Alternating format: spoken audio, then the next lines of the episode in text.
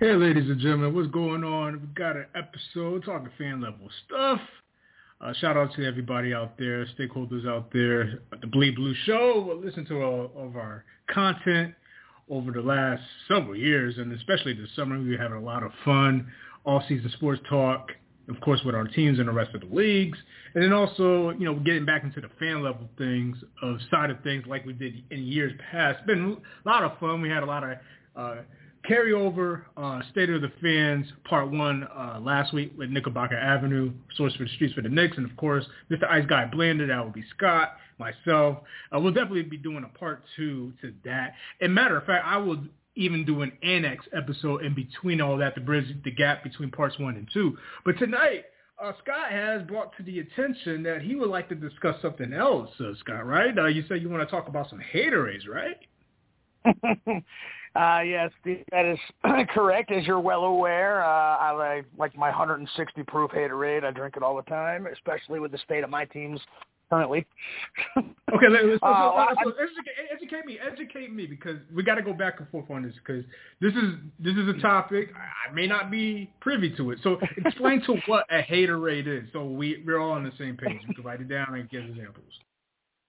Well, first of all, who, I missed the intro. I apologize. Who else is here? Is there anyone else here?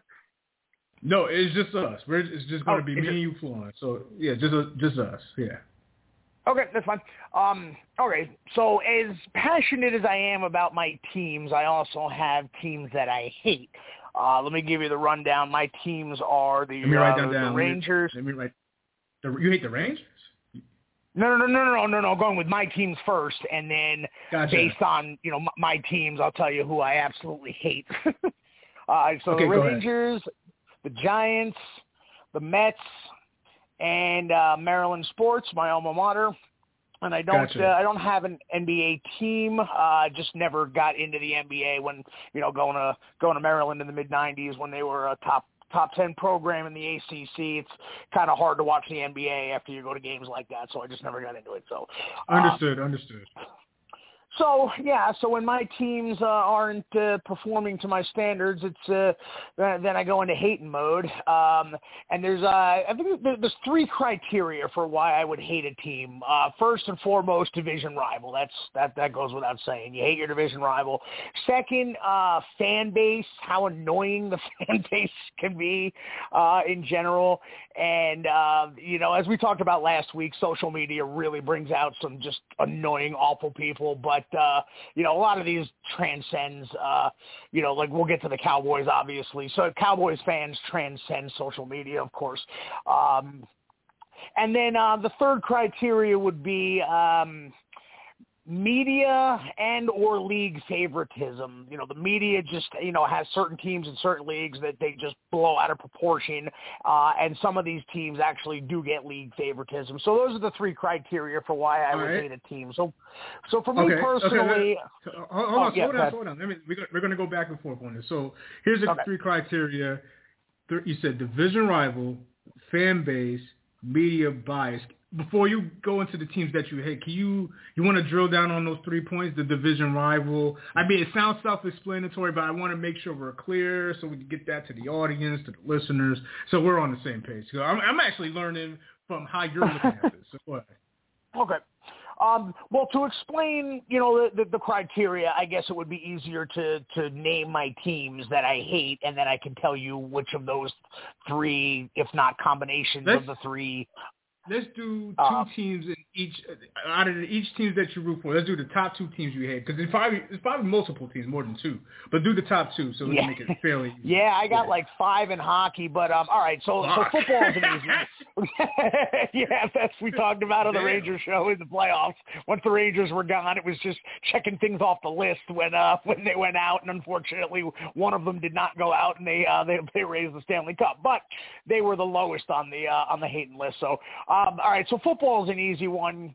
There are 3.5, I'd say, or two and a half, I'd say. But Eagles and Cowboys goes without saying as a Giants fan. Fair. I mean, the Eagles, obviously, division rival and fan base goes without saying. Cowboys, all three. division rival fan base and the media just, you know, blowing smoke up our butts about them every year. What about the let's go to your blue shirts. Let's go to your hockey team, Rangers. I think I know, but I want to make sure you say it. I kind of have an idea, but all right, the top two will always be Islanders, Devils, and absolutely. And then on a slightly lesser note, we can add, or the Flyers, and surprised the Penguins are not in here. You know what? The Penguins are not on there. Interesting. I've got a couple good friends. Yeah, and I'll tell you why. Yeah, I mean, I don't root for them. You know, they're in our division, so there's that. I know that as Ranger fans, they're plenty hateable over the years. Crosby, Lemieux, and you want to talk about, you know, league favoritism getting the call. So yeah, they do actually. Yeah. Go ahead.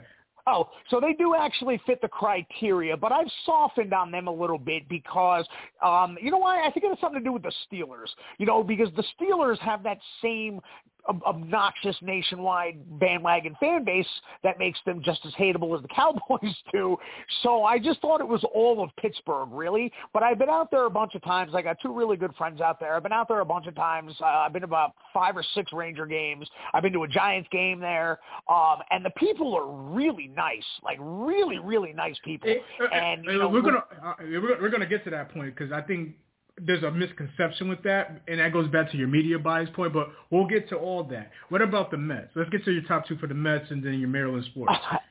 You're going to really roll your eyes at this, but I really only have one in baseball, and I think you know where it is. You know, it is the Yankees, of course, and that has to do with the fan base. Obviously, present company excluded. Interesting, because before we get to Maryland Sports, let me ask you this. Why not the Braves? Would make more sense to somebody like me? Or maybe the Phillies? Well, here's why. Because you know, the Mets had a good ride. Yeah, they're both in the division. I certainly don't root for them. It's actually funny you said that because 2009 World Series, remember I was telling you we would get to some hating scenarios if you had to pick one. Well, I had one of those scenarios. I had the Mets and the Phillies, the Yankees and the Phillies in the World Series, and that was a no-win situation. And I actually rooted for the Phillies. So as far as the division team, yeah. As far as the Braves and the Phillies, as far as the division goes, it's the teams in the division. It's not as strong, and this also has to do with baseball being, you know, lower on my list of my beloved sports, you know, than hockey and football and college basketball, etc. And the Mets had a big rivalry with the Braves, you know, 99, 2000, Chipper Jones, John Rocker, that whole stuff, and that got pretty heated, and that was a huge rivalry back then. Absolutely. Yeah, no, definitely. And there was pure hatred for the Braves back then. It's kind of fizzled since then. You know, the Mets make the playoffs once every 7 years. So the Braves went to crap and the Mets took over. So it was really only one team has been good at a time. So the rivalry never, you know, it didn't. It kind of fizzled because the two teams didn't really interact like they did in those 2 years. You know, the Mets got good in 2006. The Braves, you know, finally after the Bobby Cox era, you know, the Braves finally stopped winning the division and went terrible for a while. And the Mets took over for a little bit. And now the Braves, you know, last year would have been great. You know, they should have absolutely renewed the rivalry in the NLCS. Right. But both teams, you know, got upset and they never really got to materialize. Okay. We get that. Let's get to Maryland Sports because we only got an hour. So what about Maryland Sports? What about Maryland Sports? Well, basketball first. You know, I'll always hate Duke, and you know what's funny is that when we were in the ACC back in, you know, when I was in school, we hated Duke because Duke is public enemy number one. And I didn't really hate Carolina at the time because of how big the Carolina-Duke rivalry is, I actually like, you know, the expression, the enemy of my enemy is my friend. So I actually took a liking to Carolina because they kept Duke in check every now and then. So, but now it's kind of flip-flop a little bit.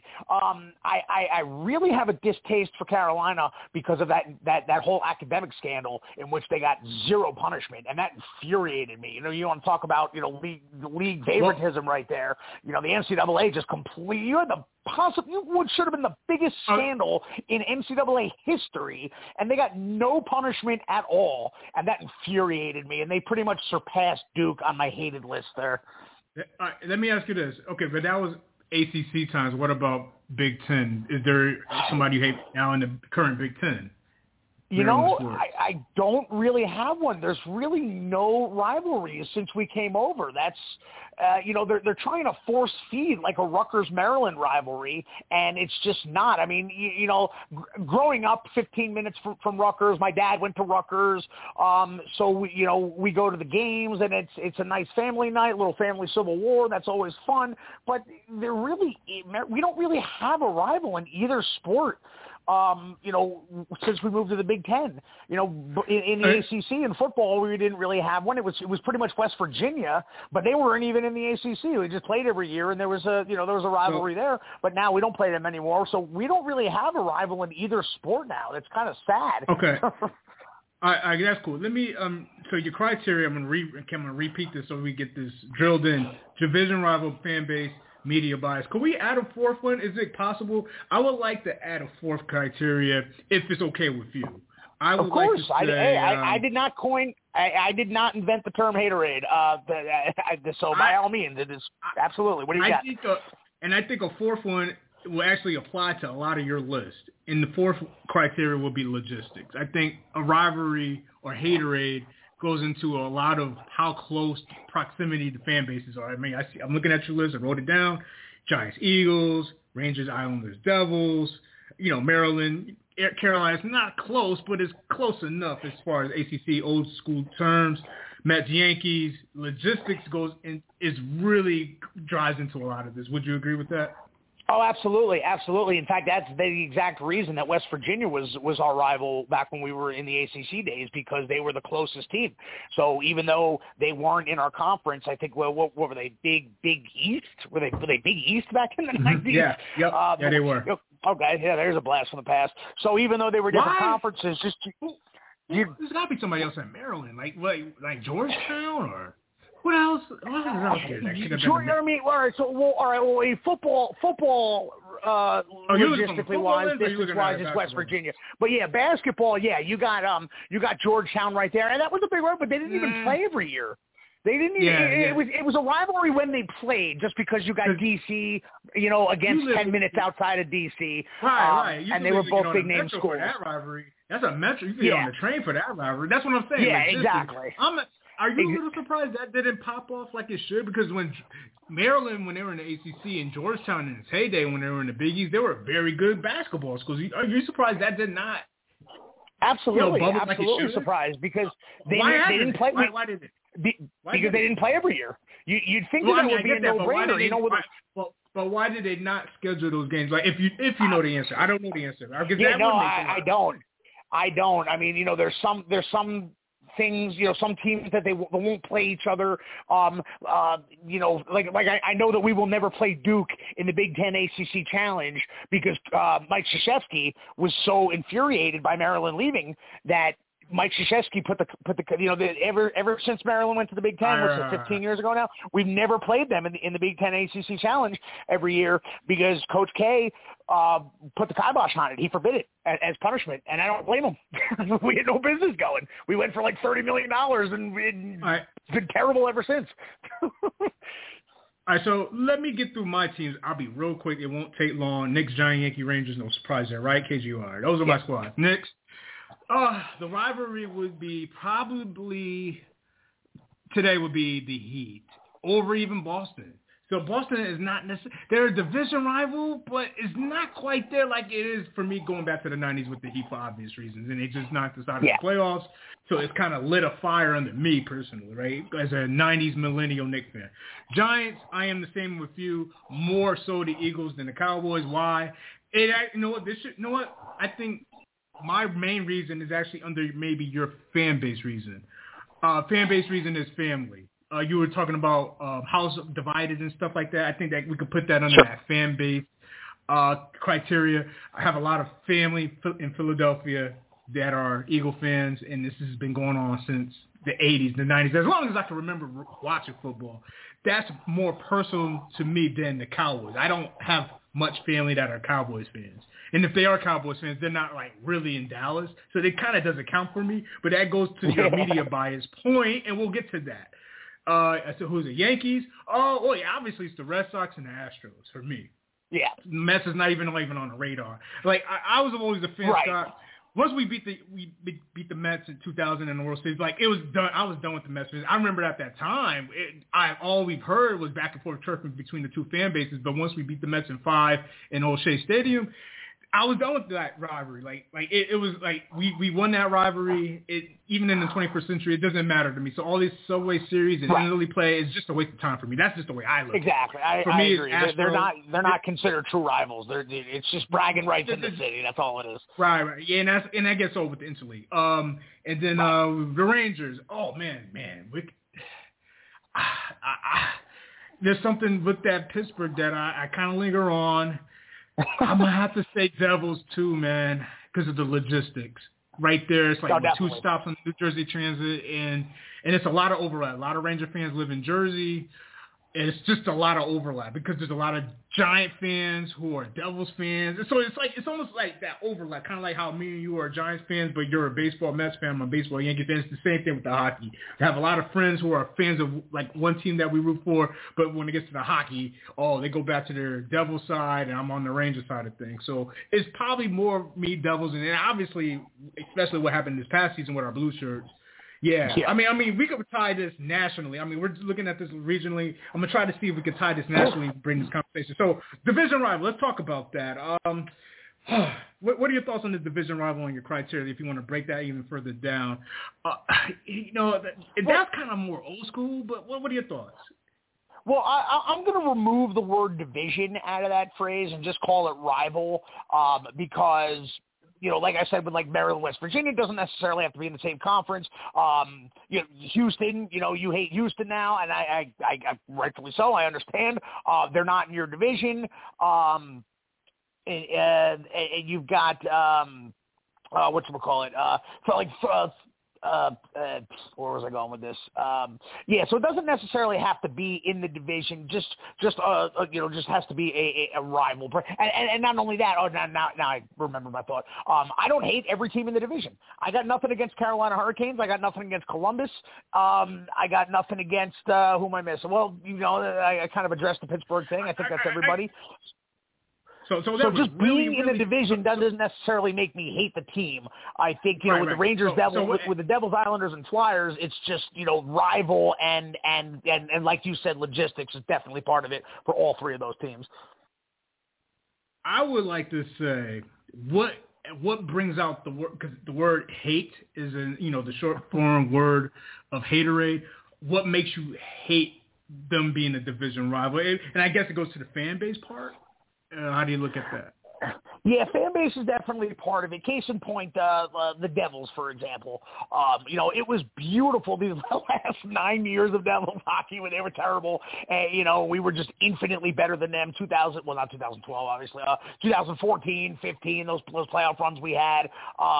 Just going to Newark, just taking over that arena and winning the games was great. But now, now that the tides have turned, and we talked about this last year at length, on the Rangers show, the Devils fans are just coming out of the woodwork and they are just relentless. I mean, you partially can't blame them because they've had 9 years of pent-up anger and rage. But I am just, put it this way, if there's ever been a sporting event that I would not want, that I'm glad that I didn't go to throughout all of history, it's probably Game 7 of that Rangers-Devils series last year. I did not want to be in that arena. Why is that, though? Because the fans on the way out, just like I saw the videos of Ranger fans leaving early because the game was a blowout, and just the Devil fans just screaming at them. They do it in the hallways. They were chanting our goal song outside, which I got to give them credit for that. That's actually pretty hilarious, but I mean, just so infuriating. I mean, Devil fans are just so in your face about it.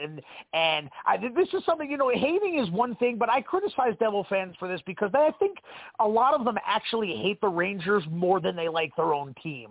And you see that with Islander fans too. I know several Islander fans who I absolutely hating is one thing, but if you hate somebody more than you hate your own team, like put it this way, like they chant, you know, they ripped off the Pop Man Sucks chant with the whistle, and they turned it into Rangers Suck, but they do it if it's not, they're not even playing the Rangers. They do it no matter who they're playing. Like, that's pretty pathetic right there, I think. Well, right. I would like to, I agree with you, because I think there's a lot of misconceptions by a lot of fans who don't see the actual face-to-face experience.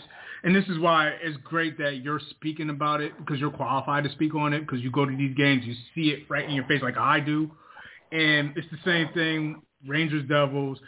I mean, me and you and Glenn, we did the road trip in Philadelphia, right? And we were talking about how we were at that particular game, Rangers at Flyers. And we remember we were kind of saying, like, man, the Flyer fans are not as hard, or they were not as rough, right? Or whatever word we were using that night. But let me tell you, I went to Giants-Eagles playoff game. Totally different animal.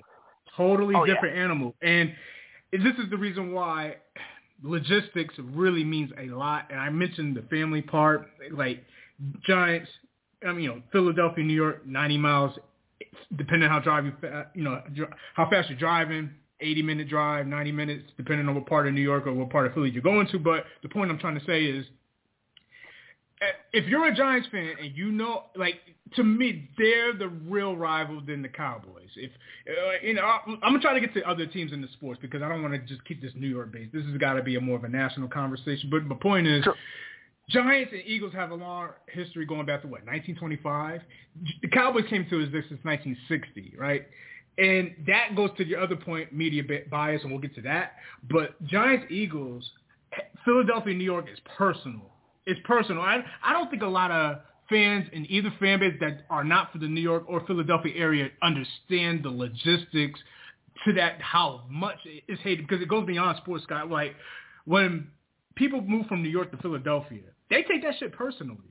Like, why are you moving here, New Yorker? Like you hear that in the streets of Philadelphia. Or even or when somebody moves to New York from Philadelphia. You know, like, you hear that conversation, that level of conversation. Yeah, people move to Dallas or Texas or however you want to do that, but it's really personal when it's really right around the corner, when you can do a car's drive. You don't have to get on the plane. The Eagles are a way more rougher crowd than the Cowboys in my experience. That is just me. Not to say this rough Cowboy fans, because I've seen it. I've gone to games in Dallas. I've seen Cowboy fans be douches, but they're no way to level of Eagle fans. No way. And face to face, I'm not talking about what I heard. I'm talking about what I know, what I've seen. This is going to games since 2004, 2005, in both places. So it's not even close. Giants, Eagles. I hate the Eagles. I cannot say I hate the Cowboys. And I'm gonna go ahead. Let's get to this fan base stuff right now. The fan base part. What are your thoughts on fan bases? Because I know you want to talk about douches and shit like that. Well, Philly goes without saying just because of how they act. Like you just laid it out there. That you know, every Philly team. Like, again, I don't like the NBA, but I'm still going to root against the 76ers if they get to the finals, just because I don't want Philly fans in general, to have anything to celebrate. So So Philly as a whole just goes without saying. As for like the you know, individual fan bases, you know, like there's a sense of entitlement there. You remember that meme I posted, the Mount Punchmore, where I put Yankees, Notre Dame, Cowboys, and Leafs, because all four of them are very similar fan bases. Just the sense of entitlement, the puffed out chest, the, you know, we got 5 rings though, we got 27 rings, you know, that like, you know, just, you know, when you immediately go to revert to your history, like that kind of thing right there. You know, and the funny thing is because Notre Dame and the Cowboys are so similar, because they both, you know, they both have to think that they're like king shit in their respective sports, and they've both been completely irrelevant for 25 years. Well, let me ask you this. You're the hockey guy. I mean, I know we're talking locally about our teams, but let's get this internationally when we bring this up. How do you look at that Maple Leafs, because you mentioned them on the list, versus the Canadians, that have the two original six teams. Like, how's that rivalry? How's that normal conversation between Leafs and Canadians or the Habs? And then, you know, yeah, I mean, two Canadian teams, you know, two provinces. What are your thoughts? Well, those two teams, obviously, you know, nothing but pure hate from both those teams. I mean, those two teams, that's every bit, you know, Yankees, Red Sox, Michigan, Ohio State. Those two teams hate each other. But the thing about the Leafs, you know, they are literally the Dallas Cowboys of Canada, because every, you know, I got friends in you know, all over Canada, and, you know, my friend in Calgary, for example, absolutely hates the Leafs. He hates the Leafs more than he hates the Edmonton Oilers. Now, you want to talk about logistics, so, you know, Oilers Flames, the Battle of Alberta, you know, that's right, you know, right. Big news around there. Rivalry. You know, that's every bit a Rangers Islanders playoff series. That's a good round. You know, he was devastated last year when Edmonton blew through them. So, you know, but the funny thing is 2,000 miles away, they hate the Leafs more than anybody. I mean, it's a parallel to what we deal with the Dallas Cowboys. Because is that media driven with the Toronto media? It's the same. Yeah, same thing as the Cowboys got, media and fan base. They have this entitled fan base. You know, as soon as they make the playoffs, oh my God, we're going to win the cup. You know, and meanwhile, like, you know, you haven't done anything. You know, 1967. Yeah, they finally won a playoff series this year for the first time in what, like 20 years, but you know, they still think they're king shit in the sports world.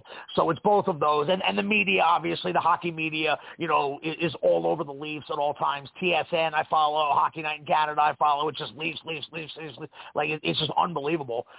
No different than we see, you know, here with the Cowboys, you know, Chris Collinsworth, Al Michaels, Skip Bayless. I mean, just Cowboys. Like, jeez. Like, well, at least try to be. Well, let me get to that. Let me get into that point a little bit. And I think this is where I like get off the train when a lot of fans, they really are bought into a lot of this. And this is not just sports. This is just whatever type of genre on television, daytime television. A lot of fans do. And you already know. A lot of fans are sheep. It's just a sad fact. A lot of fans are not. They don't have the they choose not to critically think for themselves, so they rely on pundits, whether it's sports or non-sports. If you see where I'm going with that, because I don't think it's just a sports thing. I just think they need to hear what somebody else has to say, so they could think. Let somebody else to think for them.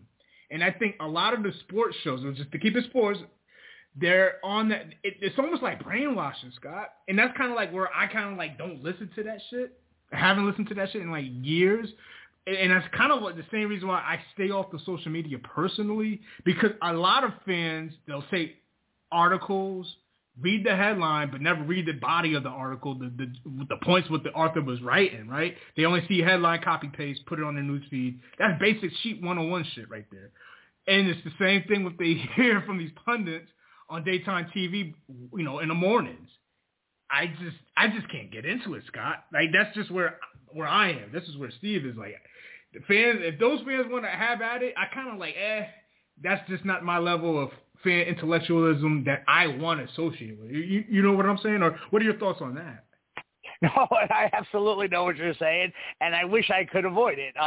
You know, I'm a big social media engager. I'm trying very, very hard to try and just ignore things and scroll past, but you know, I have a problem with that. I can admit that I have a problem with that. I've gotten a lot better in politics anyway. I don't like to engage random people on politics anymore, but sports I can't help it. And it's funny because recently all of these Dallas Cowboys fan pages have been coming up. I think I pinged you that the other day, where all of these, like, I don't know why. Maybe it's because I'm clicking on them and looking at the comments, but now I started engaging them and just shit talking memes. I can't help myself.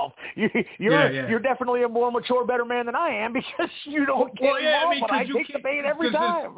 Because it really comes down to me, and I think something we need to talk about. And I think I've heard you brought up on the State of the Fans episode with Knickerbocker Ave last week. You gotta, for me, Scott, the Haterade stuff comes from when a fan does not know their shit, and I think we need to add that to the list, because when a fan does not know their shit, it's almost easy to hate them. Like, to me, Scott, it doesn't matter what fan base a fan is from. I could have conversations with an Eagle fan. If he knows the shit, they seem like they're more reasonable and rational ones than the ones who are just jackass barking, cussing up a storm, but don't know shit about the team. And that's the trend I'm finding out over the last 10 years. A lot of fans who really know the shit take their knowledgeable, intellectual thoughts about the team, what they know, the history, the day-to-day, the stats. They're not the ones that – most of them, lots of those – are not really on that petty, you know, I mean, depends on if you like the petty, that's cool. But me, I kind of like don't really engage in that. There's a lot of smart fans in other fan bases. You can respect their knowledge. Like I look at the Chicago fan as one of the top sports fans in the country, because you go out there, the Cub fan know their shit. The White Sox fan knows their shit. They know their teams. They know their sports. They know the players. They know the history. That New York Chicago fan, they're almost like twins. They know that, like, it's like almost talking to a twin. Like, they happen to live in the Midwest, and they know this shit. What are your thoughts on that? But fans who know this shit from a different market. Yeah, absolutely. Case in point, I've been to Boston for, I think, 4 Ranger games, and I've had great conversations with people. And it's funny because, you know, you walk into a bar, and the Rangers won 3 of those games. I remember going out to the bars, you know, whatever bar, sports bars, you know, near the arena. I remember going out there after the game when everybody's still in their jerseys, and, you know, just everybody's giving each other dirty looks. So, you know, the black and yellow, and then the red, white, and blue, and, you know, people are just giving each other dirty looks because people think that New York and Boston hate each other, but they don't. Okay, the Jets and Patriots, yes. Okay, there's that. And then there's Yankees, Red Sox. But, I mean, and again, yeah, I know that you were explaining the Knicks and the Celtics, you know, but you don't have it in hockey. That's a good rivalry, the whole Original Six thing. I know they always play like Thanksgiving weekend, and, you know, it's usually, you know, smash mouth hockey and whatnot, and they're usually entertaining games to watch, sure. But there's no real quote-unquote rivalry there per se. And the fans, it's funny because the first time I was there, I remember going out and you know, these Boston fans were, you know, trying to give me shit. And I just said, hey, gentlemen, I swear to God, this is exactly what I said. I said, gentlemen, I said, I'm not a Yankee fan. I said, I'm a Mets fan. I hate them just as, I said this. I said, I hate them just as much as you do. And they just started laughing their asses off and started buying me drinks. And we should have drinking with these guys. And then, but the point is, back to the point that you were saying, is Bruins fans, you know their hockey as well. They know their stuff. And you could sit there and have an intelligent hockey conversation. And, yes, that transcends the hate. Because I've had intelligent conversation with cool people in Philly, too. You know, when it comes I've never been to a Giants-Eagles game, and I probably never will. But, you know, obviously, Why not? Because I don't want to deal with the people. It's going to be awful. I don't, you know, like bad, I just, you know, I'm not a fighter. I never have been. I'm 46. I'm certainly not a fighter now. I'm not going, you know, like, you know, when I go to Ranger games everywhere, with the exception of like Philly, and yeah, we did notice that, you know, and I think that has something to do with the price of tickets and the fans being priced out of the building. If the Flyers were good, if Flyers were the first place team, would the energy be different? Yeah, I think it would. I've been to I went to a playoff game there in 2014. I went to game 3. I heard some crap, but I didn't have to worry about people throwing stuff at me and trying to, you know, to sucker punch me like you would in a Giants-Eagles game. So, yeah, I think you're right. I think the Flyers not being good had something to do with the, you know, degree of how much people were carrying in that building that night. But when I go, you know, to Canada or, you know, like Minnesota or wherever, even Vegas, you know, as much as I don't like, you know, that has to do with the bandwagon nation. It's the same situation with like the Cowboys and the Steelers. You know, we hate the nation. You know, I hate Steelers Steelers and Cowboys fans around here. I hate people wearing a Yankee jersey and a Cowboys hat or vice versa. But out there, the people really cool. I thought both of them, and I get what you're saying. Like I most of the people at the Cowboys Giants game were really, really nice. I was with a bunch of Cowboy fans in their tailgate because it was a friend of it was the brother of somebody I worked with at the time. Very, very nice people. We were walking around tailgate to tailgate. Most people were like, come taste our ribs, whatever. They were same reaction I get in Canada. When I go to like Edmonton or Calgary and they find out that I'm from New Jersey and I flew 2,000 miles for the game, and they get all excited and like, wow, they actually like they take that as a compliment. I was getting a lot of that in Cowboys too. And then after the Cowboys beat the Giants that night, you're gonna hear some douchebags on the way out, but whatever. But I think overall most people were friendly, and the same thing in Pittsburgh. Like the Pittsburgh fans are. The awful Pittsburgh fans are not the ones in the stadium in Pittsburgh. They're the ones in New York, New Jersey, Maryland. Like my sister was a Ravens season ticket holder for 20 years. She said it's awful when the Steelers come to Baltimore. I don't take those fans seriously. I learned not to take those fans seriously. The out of market fan. Yeah, I should have saved that. I should have saved that, but that's just how I internally feel. But go ahead. What are your thoughts, real quick? Because I want to expand on that. In talking to, I remember getting a conversation with somebody in Dallas, with a Cowboys fan in Dallas. He said exactly that. He's like, he hates the nationwide bandwagon. They, right. I don't know if he was speaking for the majority. He's like, we can't stand it. He's like, it makes the rest of us look terrible. And this was a really nice guy. Like I said, most of the people were very friendly. And it's invaded. It's funny because you see, I remember when I was going to that Giants Steelers game, and there's just so many New York and New Jersey and Maryland license plates, at Heinz Field. But the actual Pittsburgh people you talk to, and that's the reason that I don't hate the Steelers because the Penguins, because when we played them in 2015, remember when we beat them in 5, I went to both games out in Pittsburgh, 3 and 4, we won them both, and I had no trouble in that arena, none. Pre-game at the bar outside the arena, people were so friendly. That was the playoffs, and the people were so friendly. So that's pretty much why I don't hate the Steelers. Don't hate the Penguins. Okay. And I've gotten over Sidney Crosby. If Sidney Crosby had not won a Stanley Cup, then I'd probably hate him. Because that's the exact reason I'm going to go back to your point about the Dallas Cowboy fan, because I've seen this personally.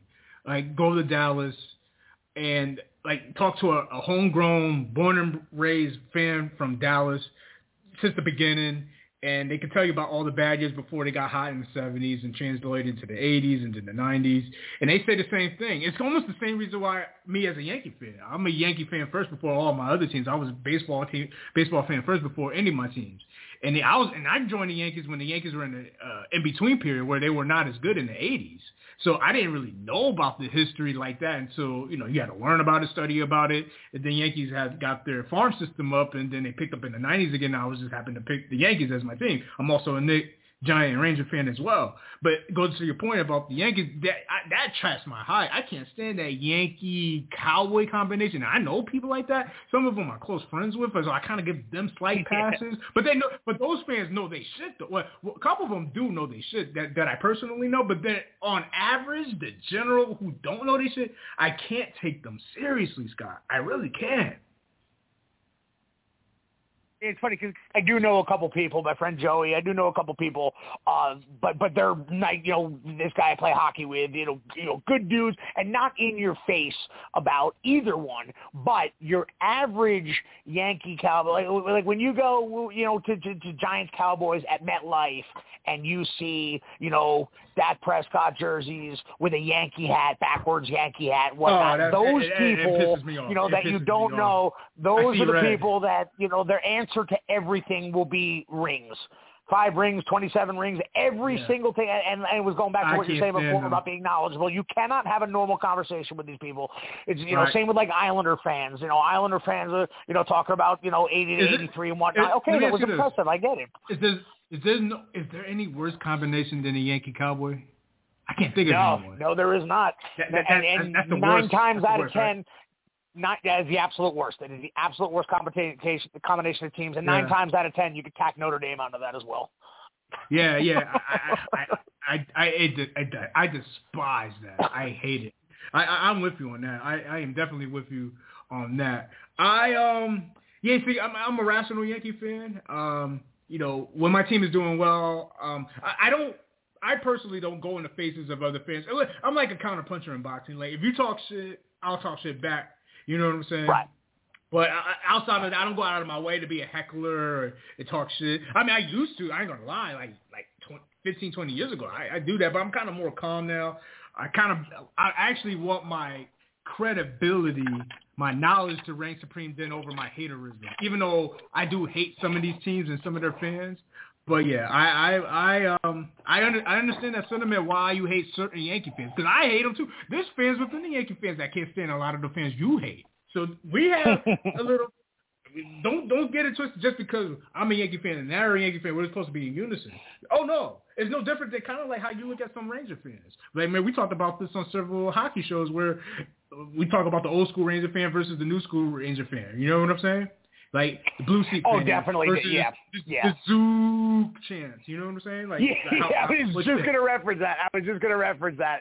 Yeah. I know that Knickerbocker Ave did not see eye to eye with me on that one, but I think you know where I'm coming from on that. You're only going to hear it anymore. You know, when he comes back next year for whatever game, you're going to hear it. And if you could somehow pause, like, it, you know, live in the arena, if you could be in the arena and pause and look around at who's doing it, you won't find anybody over the age of 25 doing it. It's all kids. It's all kids. Now, nationally, is there any fan bases that you watch from afar that you enjoy the rivalry as a neutral fan? Like, I'll give you an example. College sports. I enjoy that Alabama-Auburn rivalry from afar. I enjoy UCLA-USC from afar. I enjoy Michigan-Ohio State from afar. Even ones that they're trying to build up, and it's kind of been good because both teams have been good in the pro sport. It's not there yet because it's not the logistics. It's just the nature of the situation of the people who live in that state, and that is the Tampa Bay Lightning, Florida Panthers. I like when they're both good and they're trying to build up that rivalry, but it's hard when a lot of people move to that state and they have fans from other teams. Is there a rivalry in any college or pros from afar that you like or respect? Having lived in Raleigh, you got to respect Duke and North Carolina because it's great because the two teams you cannot have closer teams. I mean, they're closer than we are, than the Rangers and Devils. The Rangers and Devils are I think 8 miles apart, I believe, the Meadowlands to the Garden. I think they're 7. I think, Tobacco Road, I think it's 7 miles. I mean, so you got legit civil war down there. You got brother against brother, father against son. It's just... You're right about that, but I'll give you this about the Ranger Devil. There's a train that at least gets you back and forth. You don't have to get in the car to get across the Hudson River, but you have options basically. But yeah, go ahead. Keep on understanding about that Duke, North Carolina, because you're absolutely correct. I can double down on that. Yeah, so I got to experience it living down there, and I'm like, oh my god! And it doesn't matter, if one team is great. Usually they're both at least good, but they each went through a couple of some dark ages. Carolina did go through some dark ages before they got Roy Williams. In between Dean Smith and Roy Williams, they were not very good, and more recently as well. But it doesn't matter. It's usually going to be a good game, and it doesn't matter if one team is already, by the time they play, because they always play like the last pretty much the last regular season game of the year, I think, usually. It doesn't matter if one team is already, not tournament or, not a contender or whatever, it's going to be rocking in there like it's the Final Four. So that was impressive to watch. And mentioning neutral observer, because like I said, as a Maryland fan, I'm not involved in any of these. We don't have anything, let alone on that kind of scale of Duke, North Carolina, Michigan, Ohio State. Michigan, Ohio State is one of my favorite in football because there's pure hatred there. It's just nice to kick my feet up and just. Get the proverbial popcorn out and watch those two fan bases go at it. That's a good one that I like. What else? Yeah, the SEC always has some good ones. I'm kind of partial to Tennessee a little bit. Who's their rival? I know that they. Who's their rival? Kentucky is it? Kentucky, yeah, Kentucky's big. I've actually been to a Tennessee-Kentucky game back in '98, the year they won the title. I would have said that in college, it's unfortunate because it's the nature of the particular school. Vanderbilt should be their national rival, but it's more academic-based, and they don't bring in the athletes to rival that within that state, Vanderbilt, Tennessee. But let me go back to your North Carolina Duke point, because that's personal for me, because my father's side of the family is all – they're from North Carolina, right? So I see that firsthand all my life. So a lot of my older relatives are North Carolina Tar Heel fans, where a couple sprinkles of Dukes, and I like from afar, I see that back and forth. So I understand exactly what you mean by that. But Tennessee, that's an interesting one. I mentioned Alabama, Auburn. That is a great one. And I personally went to the Iron Bowl years ago, and I saw that firsthand. Nice. And that is legit hate. Legit, pick a side, so it's going to be a house divided situation. It's fun to watch from afar.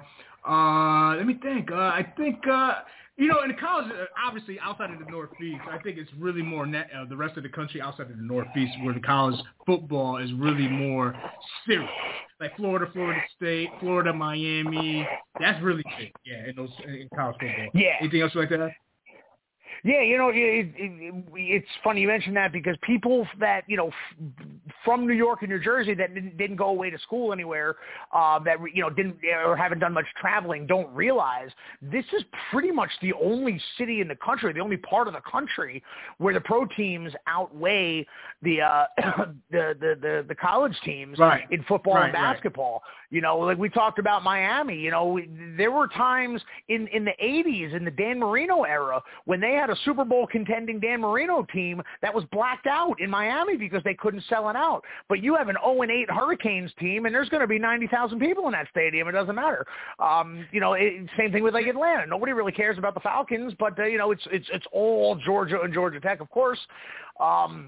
It's funny because that weekend in 98 when we went down, 98 when we went down to that Tennessee game. So we watched Tennessee, Kentucky. Kentucky had Tim Couch back then. It wasn't a good game. Tennessee beat them like 60-something or 20-something. And then the next day we went over to Jets Titans because one of the guys that I was with from school was a Jets fan, and the stadium's like half full. We paid like $10 for upper deck. Like nobody cared. I mean, everything. We got into Tennessee like a Friday morning, and just everything on the radio, just orange everywhere. I mean, it's like a 2-day tailgate for Vols football, and then we head over to Nashville, and it's like a ghost town. So yeah, New York is, and that's probably the reason that like Maryland and Rutgers is not materializing into the rivalry that they're trying to force feed, because again, there really is no big time college basketball here. I mean, you could say St. John's, but they haven't really been that relevant in a long time. When UConn had their title years. It's really split in the Northeast.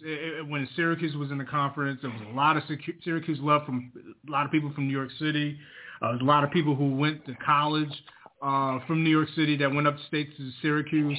College basketball is definitely Big East, an old Big East. And they're trying to bring that back. And some of that's coming back because the talent level is coming back. But you're absolutely correct when it comes to the pros. It's really pro-dominated in the Northeast. And outside of that, to me, it's more college football generated. And then, college basketball in the ACC for sure. But college football runs the rest of the country. I mean, if you have to, you've seen it. I've seen it. That's why we're easy. We can compare. You could see the difference. I mean, it has to be Giants-Eagles playoff level to match that Saturday level of that rivalry, let's say, between Mississippi Ole Miss or Alabama Auburn or Georgia Auburn or Florida State, Miami, any of those three, Florida State, Florida, Georgia, Florida, Miami. You know what I'm saying? Like, that is – do you think they have the advantage because the other games are on Saturday and the pro games are on Sunday? Because a lot of people, most of the people work during the week, Monday to Friday, right? So that college football being on that Saturday is a huge advantage, right? Because use that Sunday to travel back to going back home or wherever. What are your thoughts on that level of logistical detail about that? Yeah, I can tell you from when I was in school, because when I was there, my freshman and sophomore years, I went to games. Then we stopped going to games because, the novelty had worn off. In fact, I probably stopped going about halfway through.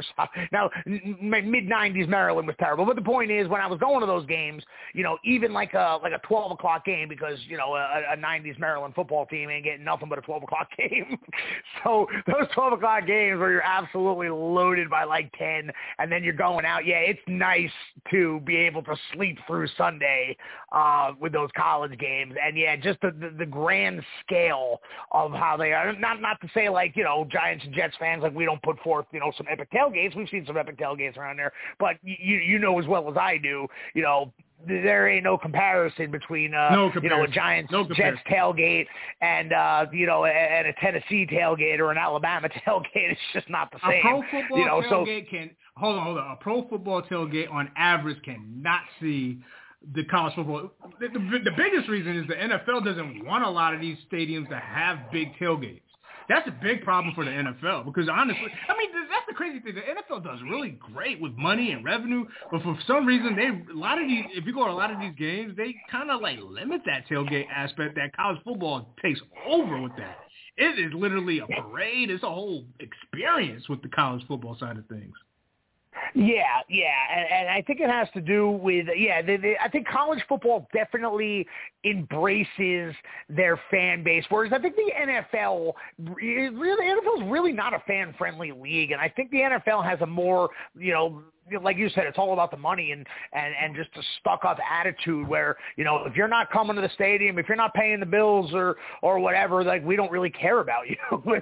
Whereas college teams, they want, like Tennessee, like I said, when we rolled into Tennessee on Friday, from a 2-hour, as soon as we crossed the border into Tennessee, driving Niles, everything orange all over the radio. People were out pre-gaming, wearing orange on Friday, and the game wasn't even till the next day. It's just incredible. To be fair, 18-year-olds to 22-year-olds, they have the time and the energy more so than, let's say, 30-year-olds, 40-year-olds. Not to say the 30, 40-year-olds don't have it. They know that it comes with responsibilities, not to go overboard because you probably have jobs to handle and things like that. But yeah, all the more reason why they should flip-flop, why the NFL should be on Saturday, because we need the more recovery time. Like you said, the college kids are resilient. I remember being able to drink all day and party all day. I didn't really go to class much, after nights like that. But health and youth-wise, I could have. I just chose not to. Whereas now, in our old age, we need the recovery time. So, yeah, there's a perfect argument to be made there that they should probably flip-flop and have the NFL on Saturdays and college football on Sundays. But yeah, I think you're right. That's a good point. I think the college is definitely benefiting from having those games on Saturdays, which gives them, the extra day to recover. So meaning you could party that much harder on Saturday. They would never do that unless they made it Saturday night games. But they kind of allow college football to do their thing, so people have to view important. But let me tell you something I do hate. Now that we're talking about it, here's one thing I do hate. You're going to love this. All right, maybe you're not going to love it. Maybe you're going to hate it that I must if I hate it. I hate the fact that our local teams, well, for me, it's the Rangers and the Knicks, they don't have that fan experience, let's say, like what Toronto has, Edmonton has, Winnipeg has. You know what I'm saying? Like outside of the Garden, block out maybe a 2-block radius and flood it with fans to pretty much watch the game outside like they do in Canada. I'm kind of low-key jealous of that, Scott. I see that in Tampa. I see that in especially a lot of the Toronto. Even the Raptors, the basketball team does it. Fan level shit. Why do our local teams don't adapt to what a lot of these fans are, like Edmonton? You could look at a game in Edmonton in playoffs and you see a sea of orange jerseys. Look at Winnipeg, sea of Winnipeg jerseys, Toronto jerseys. I think Alberta's Calgary, same thing. That's an excellent question. What are your thoughts on that? It's funny. It's an excellent question. It's funny because you see that. Last one before I forget, and you know this really well. Even when I went to the Ranger game in Carolina, they tailgated like it was football right outside where the arena is next to the college football stadium. They tailgated. Why do you do that? Yeah, you know, I remember in '94 when the Rangers went to the finals, they were simulcasting Inside the Garden, and that, you know, that was just for the finals though. But yeah, you see, and then now they did expand it a little bit. We were in the 2014 finals. I was watching one of the games at that bar local right across the street from the Garden. It was one of the road games where they had the big screen set up. John Amarante actually came to the bar to sing the national anthem at the bar. It was pretty cool. And they had the Rangers PA announcer was also there announcing goals and stuff. That was the heartbreaking game. We blew the 2-goal lead with the the questionable goalie interference, et cetera, et cetera. We ended up losing in double OT. Could have been the best game of the series as a Ranger fan had they not blown that one. But in any case, yeah. But you know you don't see it until like the finals. Whereas in all the every one of the Canadian teams, game one, first round, they got a giant ass big screen out in the parking lot, and they got the entire parking lot filled with fans. Yeah, you see it, and I love that. I do. You know, you see it down south. Yes, the Florida teams were doing it, which is nice to see. Tampa's got a great fan base. They have really embraced that team, and I know you said that they earned it. Yeah, they definitely earned it. You know, you don't see it with the Panthers because, you know, we talked about Miami. Miami, you know, the same. We just let like the example I gave you with the Dolphins. The Heat were the same way, you know, before LeBron. You know, they were obviously the 90s were, you know, that whole thing was great, but you know, before LeBron came, there were no Heat fans anymore. Once LeBron left, there's no Heat fans again. So, well, you know, Miami's just a very fair weather. They go, but they're fair weather. They kind of arrive late. It's kind of weird. I went to a Knick game down there, Game 3 playoff game, and the fans were arrived real late. Like, it's nonchalant. Like, they don't give a damn. It's like it's almost entitled. But go ahead, finish your thought. Yeah. And L.A. is the same way, you know, because L.A., you know, once a team gets good, it's going to be filled up with celebrities, you know. The Kardashians are there with the, you know, remember in the 2014 finals, you saw the Kardashians there with the, you know, the King shirts that still had the tags on them because they bought them on the way in, you know, things like that. You know, it's – and because Miami, obviously there's a lot of money in Miami too, a lot of ritzy people, and you know, so it's like the thing to do, and we see it to some extent in New York as well. You know, you can go to games all year long. Well, now the prices are just out of control, but you know, before like the last renovation, you could go to games for normal price and whatnot, and then all of a sudden I'll give you a better example is the Mets. When I lived in the city, getting back to the 99 and 2000, when we raised, I lived in the city. I lived in the East Village in 99 and 2000. And the Mets were very, very good. You know, they were really good both years. Went to World Series in 2000, and I don't remember which season it was, but the Mets were great. And we used to go to games all the time. You know, I had the unlimited Metro pass. So one of my roommates was a Mets fan, the other was a Yankee fan. So me and the Mets fan, we would go to. I don't know. We must have gone to about 15, 20 games that year. Just take the train, buy a ticket there, $6, upper deck. Just go to games, and there's nobody there. You know, the Mets were really good, and there's nobody at Shea. And then all of a sudden they make the playoffs, and now I can't get tickets without spending, you know, $300. You know, where you been all year? All right, so we're out of time. Give me your last Haterade point on what we said. We talked about division rival, fan base, media bias, logistics, fan bases from afar. If you give us one Haterade point, and then we'll wrap it up like that. I think this was a fun episode, and it was a good discussion. Good, definitely needed. The Haterade special. It's Notre Dame, and I wanted to expand on this a little bit because, you know, we said like Cowboys and Notre Dame are like the same thing with the media thing, but with the Cowboys, you know, the media can blow smoke up our asses all they want. It doesn't matter because all that matters is their record and winning games. But it's different in college because the media helps determine the postseason. With you know, the media helps determine the rankings. So when you've got a team like Notre Dame who is constantly overranked and overrated for the point of putting them in bowl games that they don't deserve to go in and playoff games that they don't deserve to be in because of their name, because of the money. We all know the NCAA is a disgraceful, corrupt organization, so they just care about the money. They're not doing anything. They should, you know, they're never going to make Notre Dame join a conference. They should, but you know, for the money. And I brought the receipts here, and I'm going to prove that they don't belong in these games.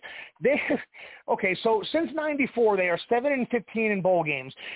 In from 98 on, from the BCS to the now current playoff, they are 1, 2, 3, 4, 5, 6, 7, 8, 9. They have been in 8 BCS/playoff games, and they are 0-8, being outscored 300-117. Again, I got an argument with one of my good friends who's a Notre Dame fan. He's like, no, they do not get overranked. Yeah. Real quick before we get cut off, anything else on that Notre Dame you want to add, or on the Haterade part? No, I just really wanted to just give some attention to Notre Dame because with the media attention, it does affect the quality of the game, and it does affect the postseason with the media, whereas with the Cowboys, it does not. Yeah, I hate – okay, shout out to Scott. Thank you for your thoughts, man, because I know we got 40 seconds. I don't want to get cut off. But I hate the media for the fact that they kind of make any sport, for the most part, about 2, 3, 4 teams, the pundits, as if the other 28 teams in the league don't exist. That's why I don't pay attention to that. And I think a lot of the sheep fans dwell and thrive off of it. It's really disgusting to me, man. I mean, we may have to do a separate episode just on the media, man. I could really get into that personal experience, and we could talk about that. But, Scott, man, thank you very much. I didn't want us to get cut off. And we'll definitely have to bring this up in the future. Some other points and other discussions to drill. It's a lot to discuss, man. Fans need to have this kind of thoughts and therapy that sound off, man. Scott, I appreciate it, man. Oh, dude, always a pleasure. Thank you for having me. Like, yeah, I had a lot of fun. This was a lot of fun here because I could go on my my tangents and it was acceptable. Yeah, definitely here on this platform. This platform is designed for this, man. Shout out to Scott, and we'll end on this Apple Podcasts, Google Podcasts, Spotify, Stitcher, iHeartRadio, the Haterade fans episode. Scott and Steve talking Haterades and the criteria of this. Check it out on the Facebook page and also IG. Shout out to everybody. Bleed Blue.